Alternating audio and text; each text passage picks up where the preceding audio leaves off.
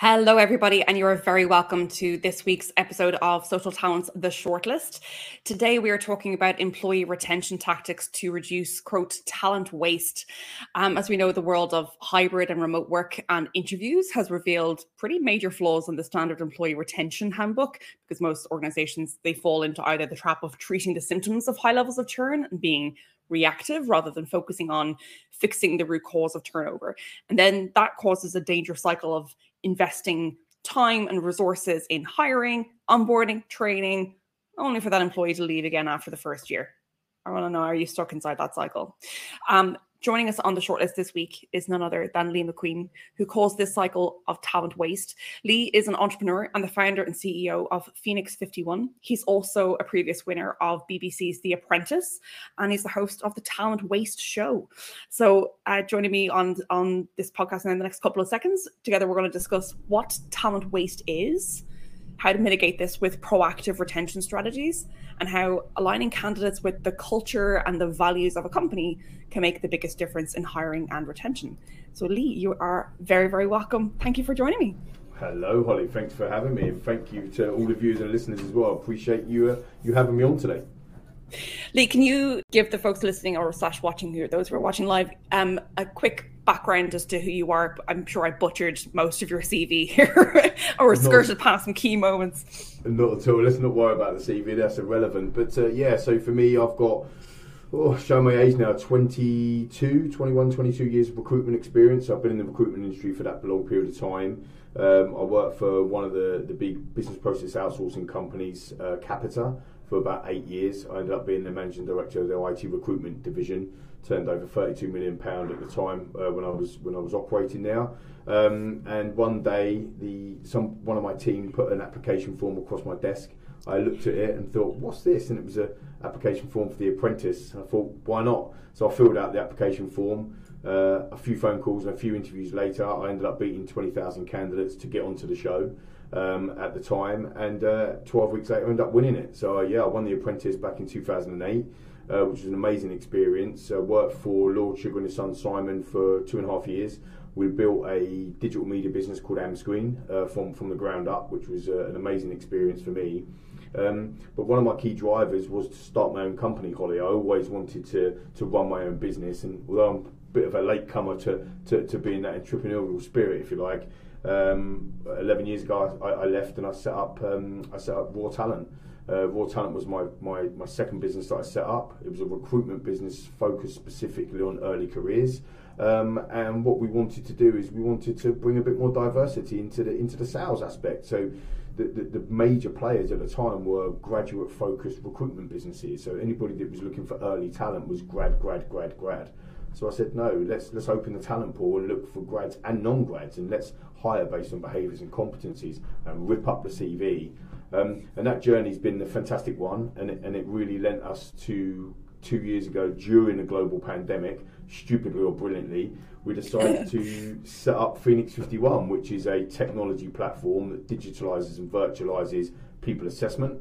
Um, and that came out of the, the work that we've done globally with my recruitment business. So that's that's where we are today. So um, yeah, it's been quite a quite a whirlwind journey, to be fair, Holly.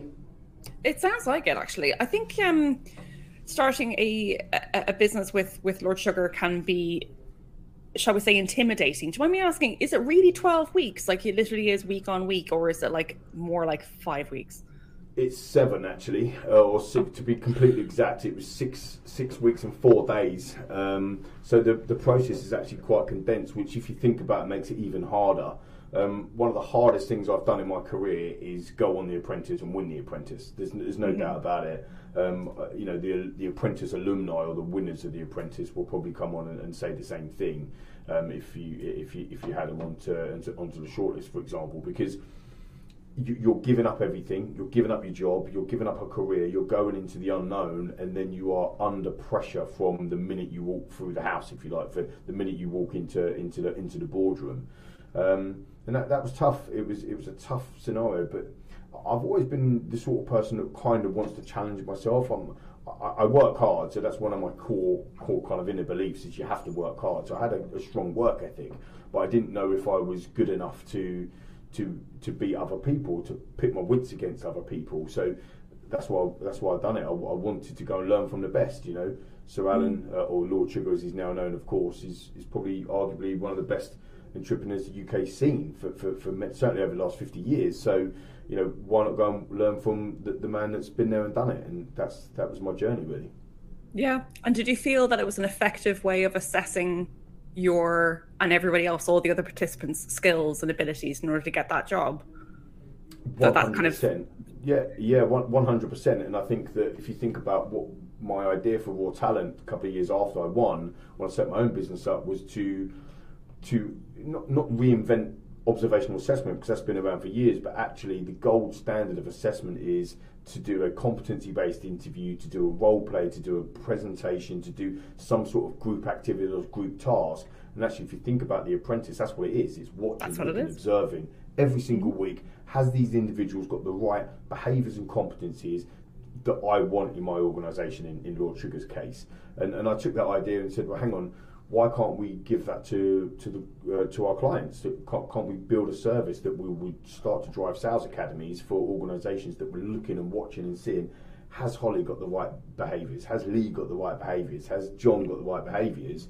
Mm-hmm. And if if we see them, if we can test them, then we hire them, and, and it gives us that better retention rate. And that's what we found over the last eleven years. We've got some amazing data points that we now have, obviously, in our, in our platform around what works well, what doesn't work well in certain sectors and certain industries. So um, that's fascinating. Actually, it's really it's lovely that um, that's such an experience, such a pivotal moment in your early career, shall we say? Because I know you're 22 years in recruitment there at the stage, which is still a young man.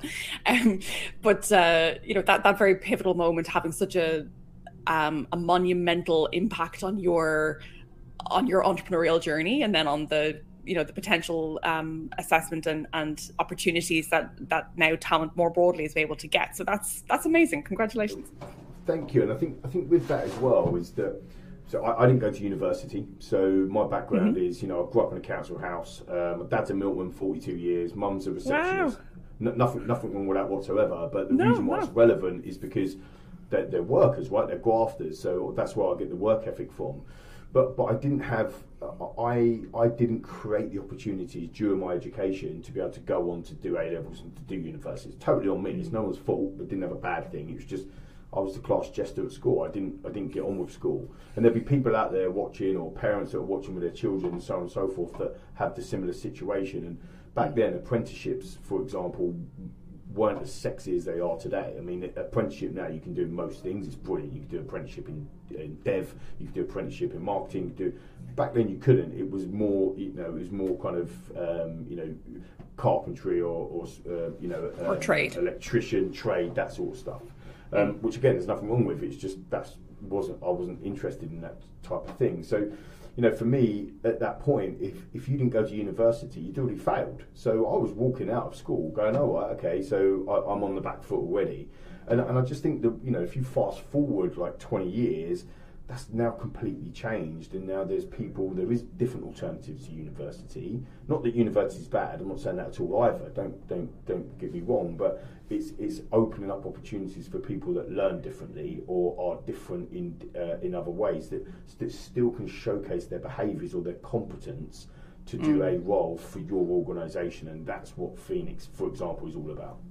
Yeah, I think it, it's um, probably one of the most pivotal shifts in British policy because it's it's not universal across other other countries, um, particularly across Europe. There's only some small pockets within Europe, um, especially within the United States, where it's it's basically university or nothing um, for professional careers. But being able to like incentivizing apprentices apprenticeship programs for professional type of careers, like you say, you can do an apprenticeship in marketing, you can do an apprenticeship in accountancy, um, rather than having to go to to college and do a four year degree and then go on to do graduate studies in order to get those things. Like it's really it, the avenues to get to professional careers now have broadened so much.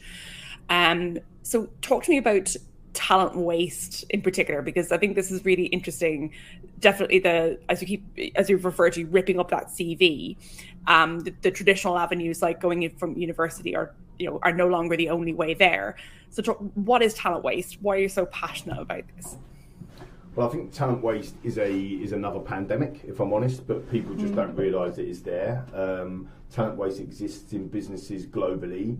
Um, the, the, the, the, the premise really of talent waste is that if you're hiring some uh, a bunch of people, one person, or five thousand people doesn't really matter the number. If you're hiring people but you you fail to retain them, you're wasting talent. You've done all that hard work on. I've identified Holly, we've interviewed Holly, we've put Holly through an assessment, we've onboarded Holly, we've given all, all of the things and brought you into us, and you've had a fantastic experience and all of that. And then seven months later, Holly leaves that's really expensive. It's, it's expensive for Holly. It's expensive in terms of didn't work out. You've got to go and do your job search again. It's expensive for your team internally because they're like, okay, there's another one's gone, there's another one's come, there's another one's gone. So it doesn't really breed the right uh, values or culture, and it's mm-hmm. definitely expensive from a from a monetary perspective for the business that's hiring because it, it costs between twelve and thirty thousand pounds for every bad hire. So CIPD will, will stated it's around twelve to thirty thousand pounds per per bad hire, and Harvard Business Review states that there's eighty percent of, um, of of the issues that we face in our businesses are around bad hires. Right. So you, you, when you look at them two them two stats together, you're thinking, wow, there's some big numbers here when you when you put it in a, into a number. Let's just quantify that a little bit. So, say for example, let's take the minimum value there, twelve thousand pounds to hire. So I'm not talking about recruitment agency fees. I'm talking about time, resource, onboarding, you know, technology, staff, training, all, all of that that entire process. So that's twelve thousand.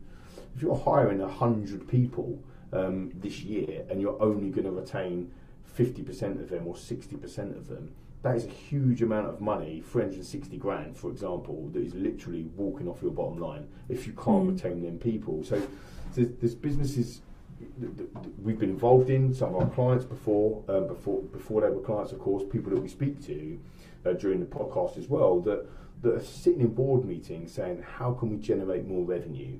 How can we um, get more on our bottom line for our shareholders, yet they are wasting talent every year. 100 hires, only retaining 60 of them in year one, 40% of them are leaving, £360,000 of cost that they don't see because it's not a, it's not a cost that's visible. Does that make sense, Holly? So there's yeah. there's so much that, that comes around with that talent waste piece, and if if we could fix it, if we could say, let's improve our retention rates from 60% to 70% to 70% to 80%, not only does that have an effect on our on our, on our monetary, like the the crude way of looking at it, we've saved money, but mm-hmm. but but the other thing that it's doing is is is it's creating pathways for individuals within the business.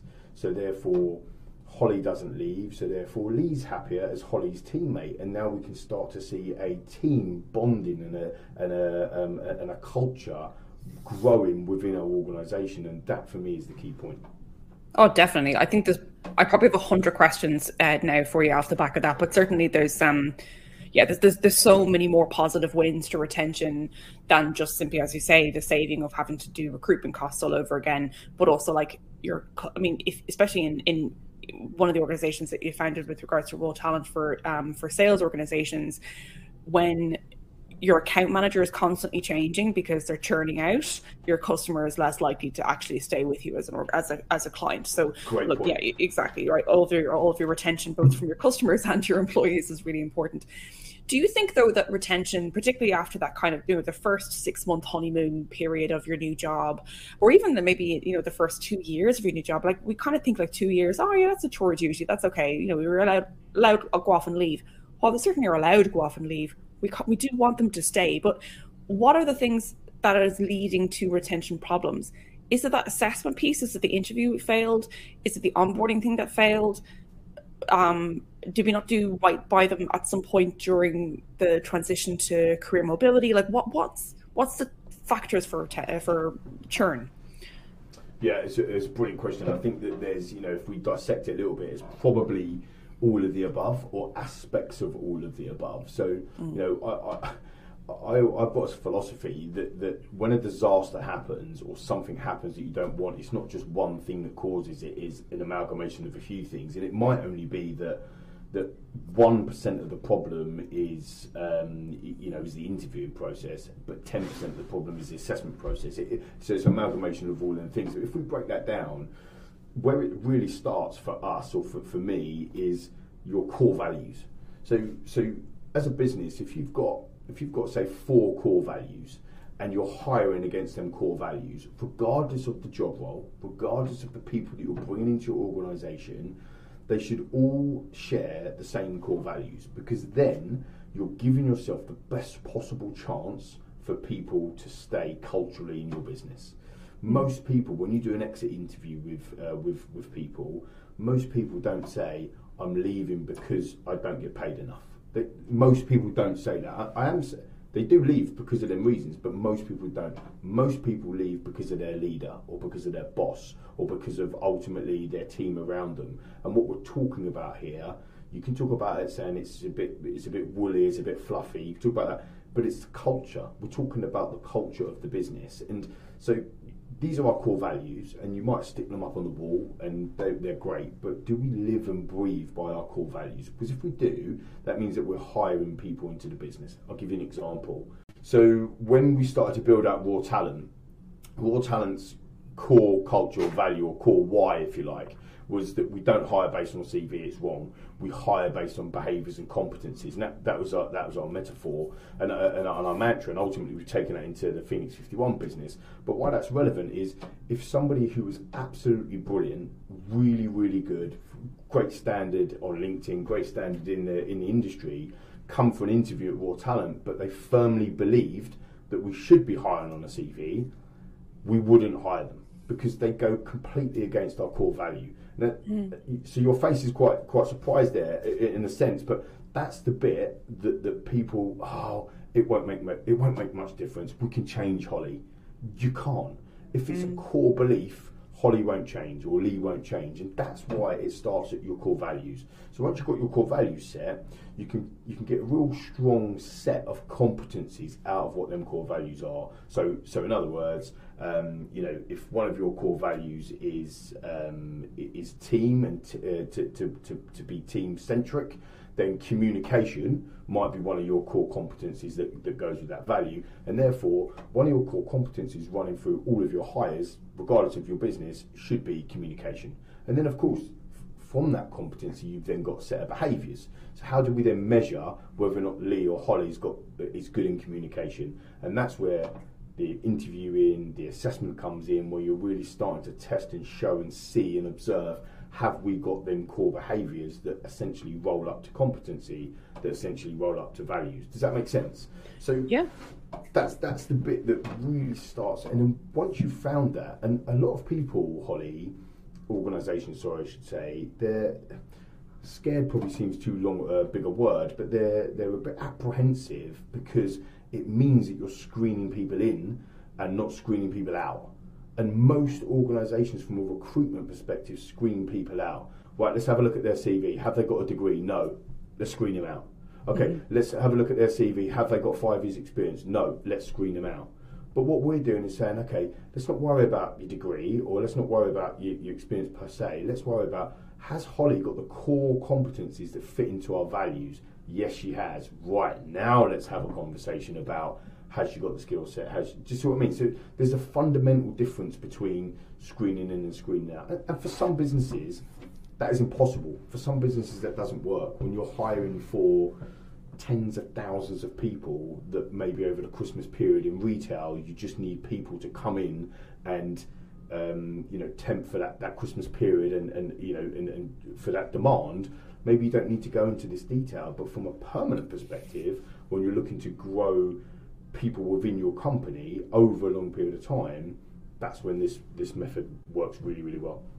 Yeah, I would argue to say even though even for temp um, positions, like for a 13 week uh, Christmas peak period, for example, or over the summer period, if you're doing summer um, summer jobs or any of those kinds of things, like those those individuals will still have an impact on the customer, especially if they're customer facing, right? So your values have to be have to be lived through, right? They're definitely not something that let's let's lower our bar in order to get people in the door, but ultimately um, uh, making sure that we're still aligned the whole way.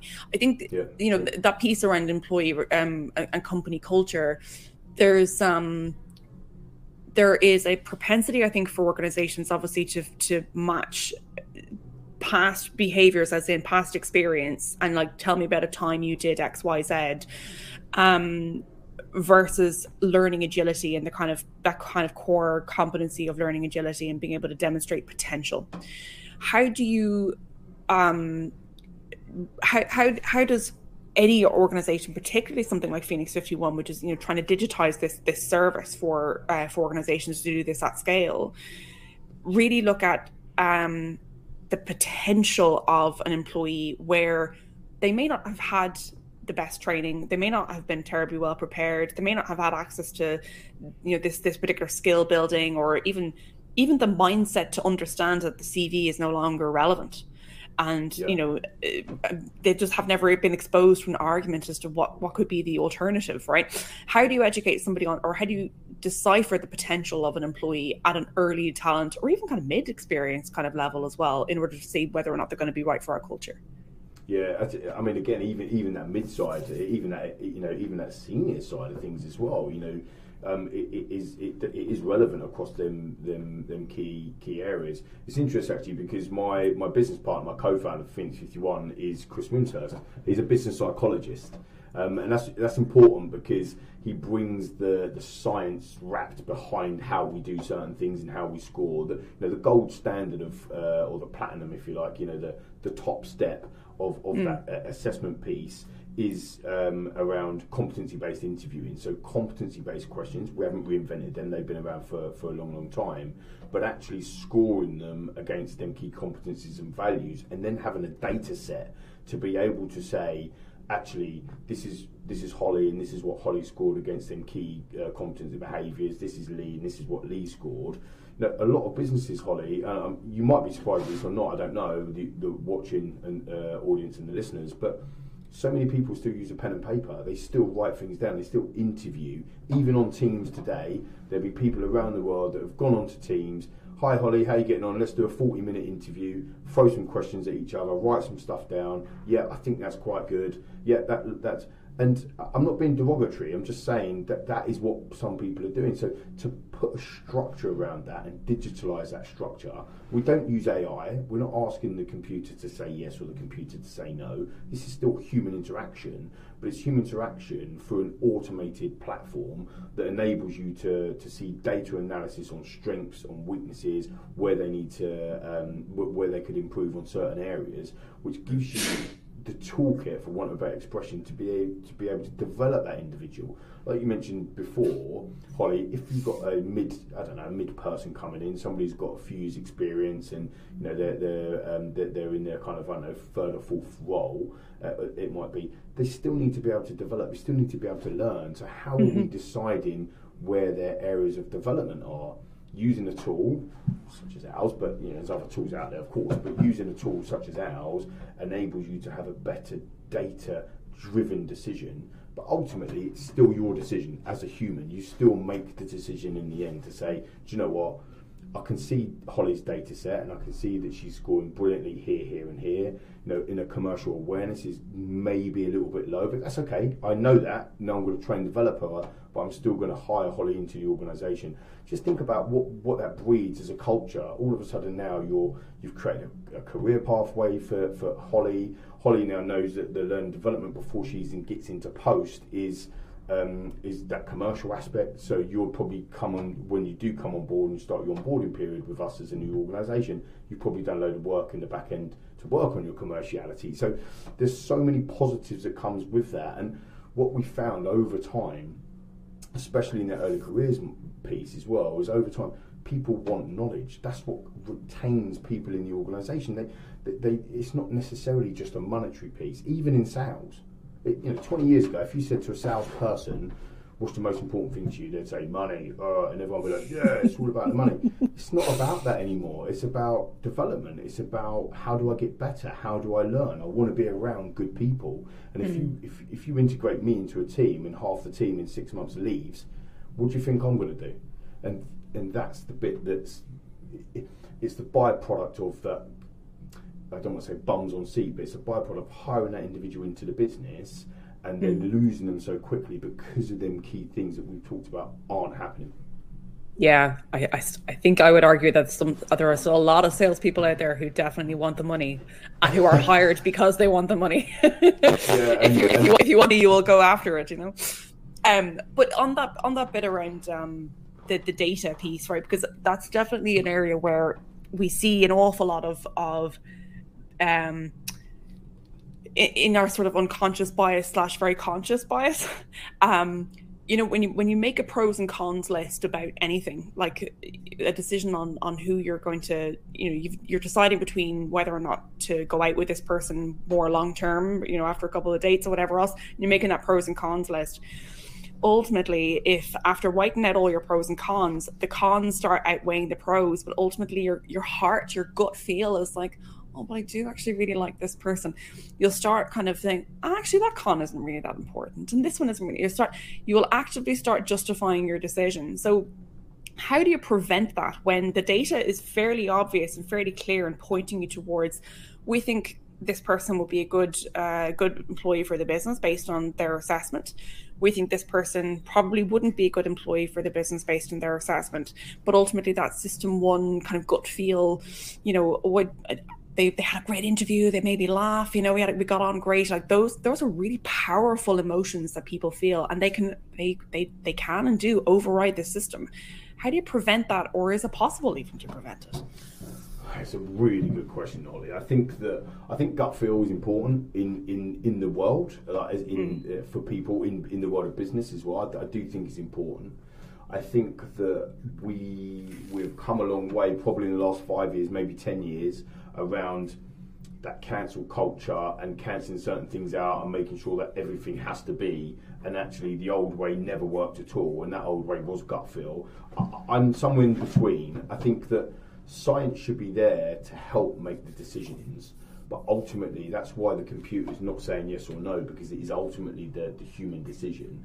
All we can do as a platform is, is show is, is show you hold the mirror up really, I suppose, and show to you these are the key areas that are needed development. These are the reds, these are the ambers, these are the red flags.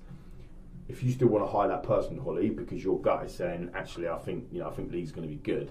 I probably wouldn't be, by the way.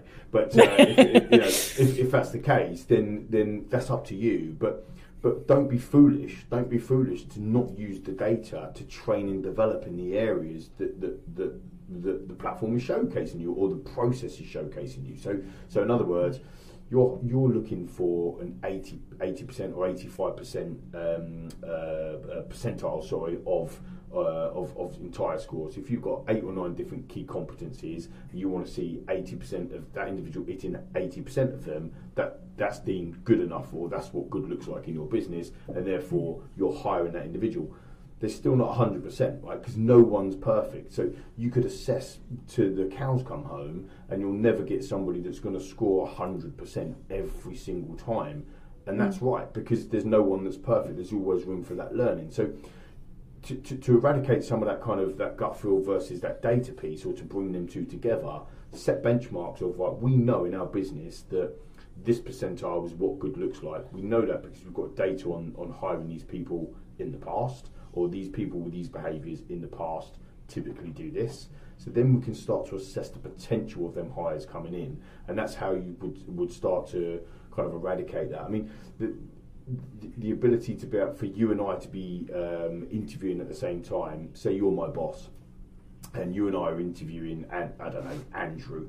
Um, and I'm looking over. Oh, what, what, are you saying, Holly? What, I'm being influenced by you or you might make a comment and I'm being influenced by you because you're my boss. I'm thinking, all right, I better score higher. Or you know, that needs to be gated. That needs to be stopped. It needs to be me scoring that individual, assessing or interviewing that individual.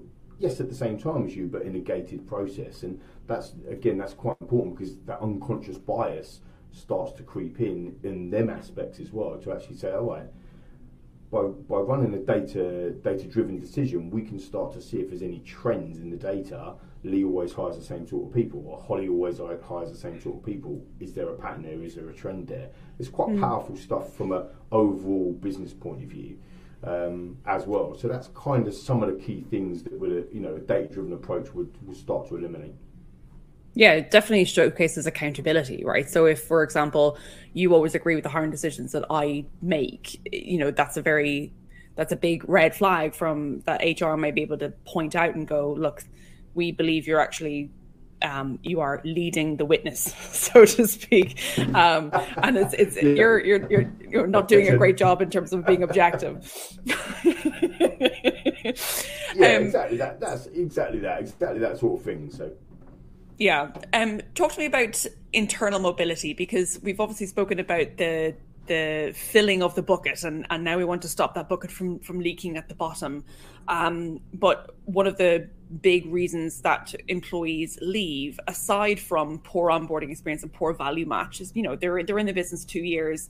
They they they do align with the organization's values clearly because we've assessed them well and they've done well. But now it's time for the next step and it's not going to be here for a range of reasons um, and those reasons are usually down the lines of um, there are no opportunities that I can see. They're not obvious to me. I don't know how to apply to an internal position. Um, they're never advertised. I never see them until until I look on, you know, Indeed or, um, or or other job portals. They're not advertised internally, for example. My boss might prevent me from going. Right? They're hoarding me. Um, they're saying, "Oh, you're too good for our team. What if if you leave my team, we won't be able to do anything we want?" And that's that's then gone, right? Um, or um they are being passed over for promotion because of um not from merit shall we say you know merit is not how people get their job they get their next job through um through their network and having others advocate for their merit which may or may not be true so how can hmm, this or can this system be used um, these similar tools and everything else be used for an internal mobility perspective rather than just the acquisition of people into the business yeah, again, thank you. Brilliant question. Yeah, absolutely, of, of course. And I think one what what what our specific uh, platform doesn't do is it doesn't flag up to a hiring manager in the US that there's a as an individual called Holly in Ireland that's perfect for that job. It, it, doesn't do that. But what it does do is. Uh, opportunity, the community, an opportunity to assess their current staff, and that's really important because yes, I'm an uh, uh, so you, you're a candidate, and we've assessed you, and now we've you've you've come into the business. But how do we then develop your career path during the during your um, your employment with our business? I'll give you a couple of examples. One of our clients is actually using it is in a sales environment actually, but one of our clients is using our platform to assess sales individuals in real time. So they're going out on sales meetings or live sales calls, and they're they're assessing their their key behaviours and competencies against what that job uh, uh, needs to do, and provide feedback in real time. And one of our other businesses actually took a broader view. Uh, one of our other clients, sorry, a broader view. Um, they had 150 managers that were in their business that were all at different levels. So they were probably mid mid managers, maybe 70 to 100k, kind of um, that sort of that sort of area.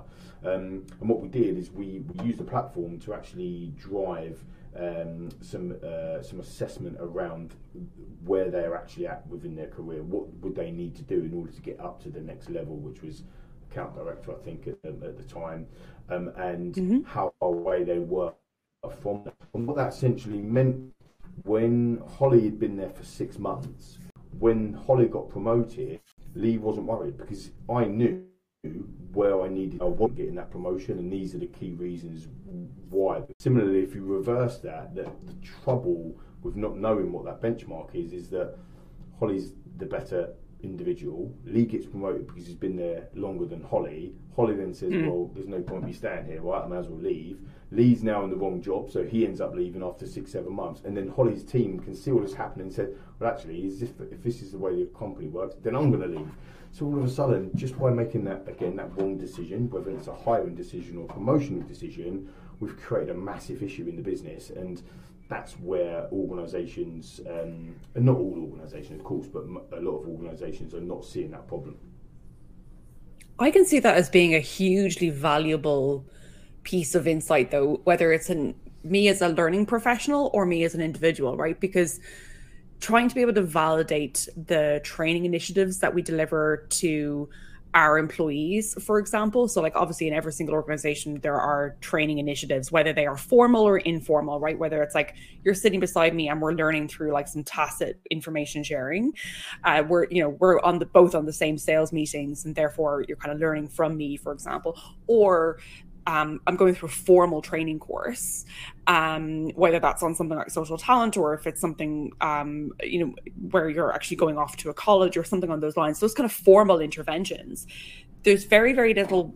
Um, there's very few evidence-based, kind of like on the job sort of validations of how that um, how that intervention has, has actually proven out, how it has come out in the wash. Because of course, every individual mm. will take that training and do their own thing with it. They're going to, um, they're going to put their own spin on things. It starts to spin off a whole load of other innovations in their own mind for some individuals, of course, particularly the more the more creative ones or or certainly the most experienced. Um, whereas others are just going to take it root and branch, go, yep, that's great. I'm going to do the things precisely what I was taught in my training course and do nothing else. And so yeah. from learning from just from a validation of, of training that sounds amazing but then it's like it's the data for my own performance right so like i have a smartwatch and i've used a smartwatch for years and i rely on that to tell me how many steps I've done today, the fact that I haven't stood up in the last 37 minutes, um, and I need to stand up now for, for, for a minute at some point during this hour. All of those data points, which says if you do these things, you will be healthier. But without that, without somebody monitoring that performance at a reasonably unintrusive level, right? I don't know where to make good choices or good alternative choices to what my instinct would tell me. Com- completely, and and again, it goes back to my my crazy point right at the beginning, which is I find it completely crazy why people are still using a piece of paper and a pen to make handwritten notes and make judgments on the most important asset that you your business today, which is your people. Um, you know, we mm. have all these devices. I have the same Apple Whoop. Anybody got a, a Whoop strap that, that, talks about your health and uh, it makes all these all these things that we have in our in our lives. Most of the clients that we're working with, most of the people that are watching, listen, they have data points all over their lives on their phone. They have key data points: stand up, sit down, too loud, too quiet, all these things. Yet when we go into hiring process, oh no, you're not good enough really? What, based on a two page CV because you've got a couple of paragraphs? Doesn't make sense, does it, Holly? To, to be honest, it doesn't make sense. Oh, goodness. I think we have lost Lee, unfortunately. I really hope that Lee is able to rejoin us. We were losing him based on, I think it was internet connection. I'm so sorry, everyone. Hopefully, we'll be able to get Lee back. If we don't, before in the next two minutes because we thankfully are also towards the end of our show. Let me tell you about details for our episode next week. So next week, Wednesday, the 23rd of November, which would be um, 4 p.m. Irish time um, or 11 a.m. New York time. That is uh, GMT versus EST. We'll be joined by Dimitri Julius, who's the head of special projects, and he was previously the chief people officer at Icon.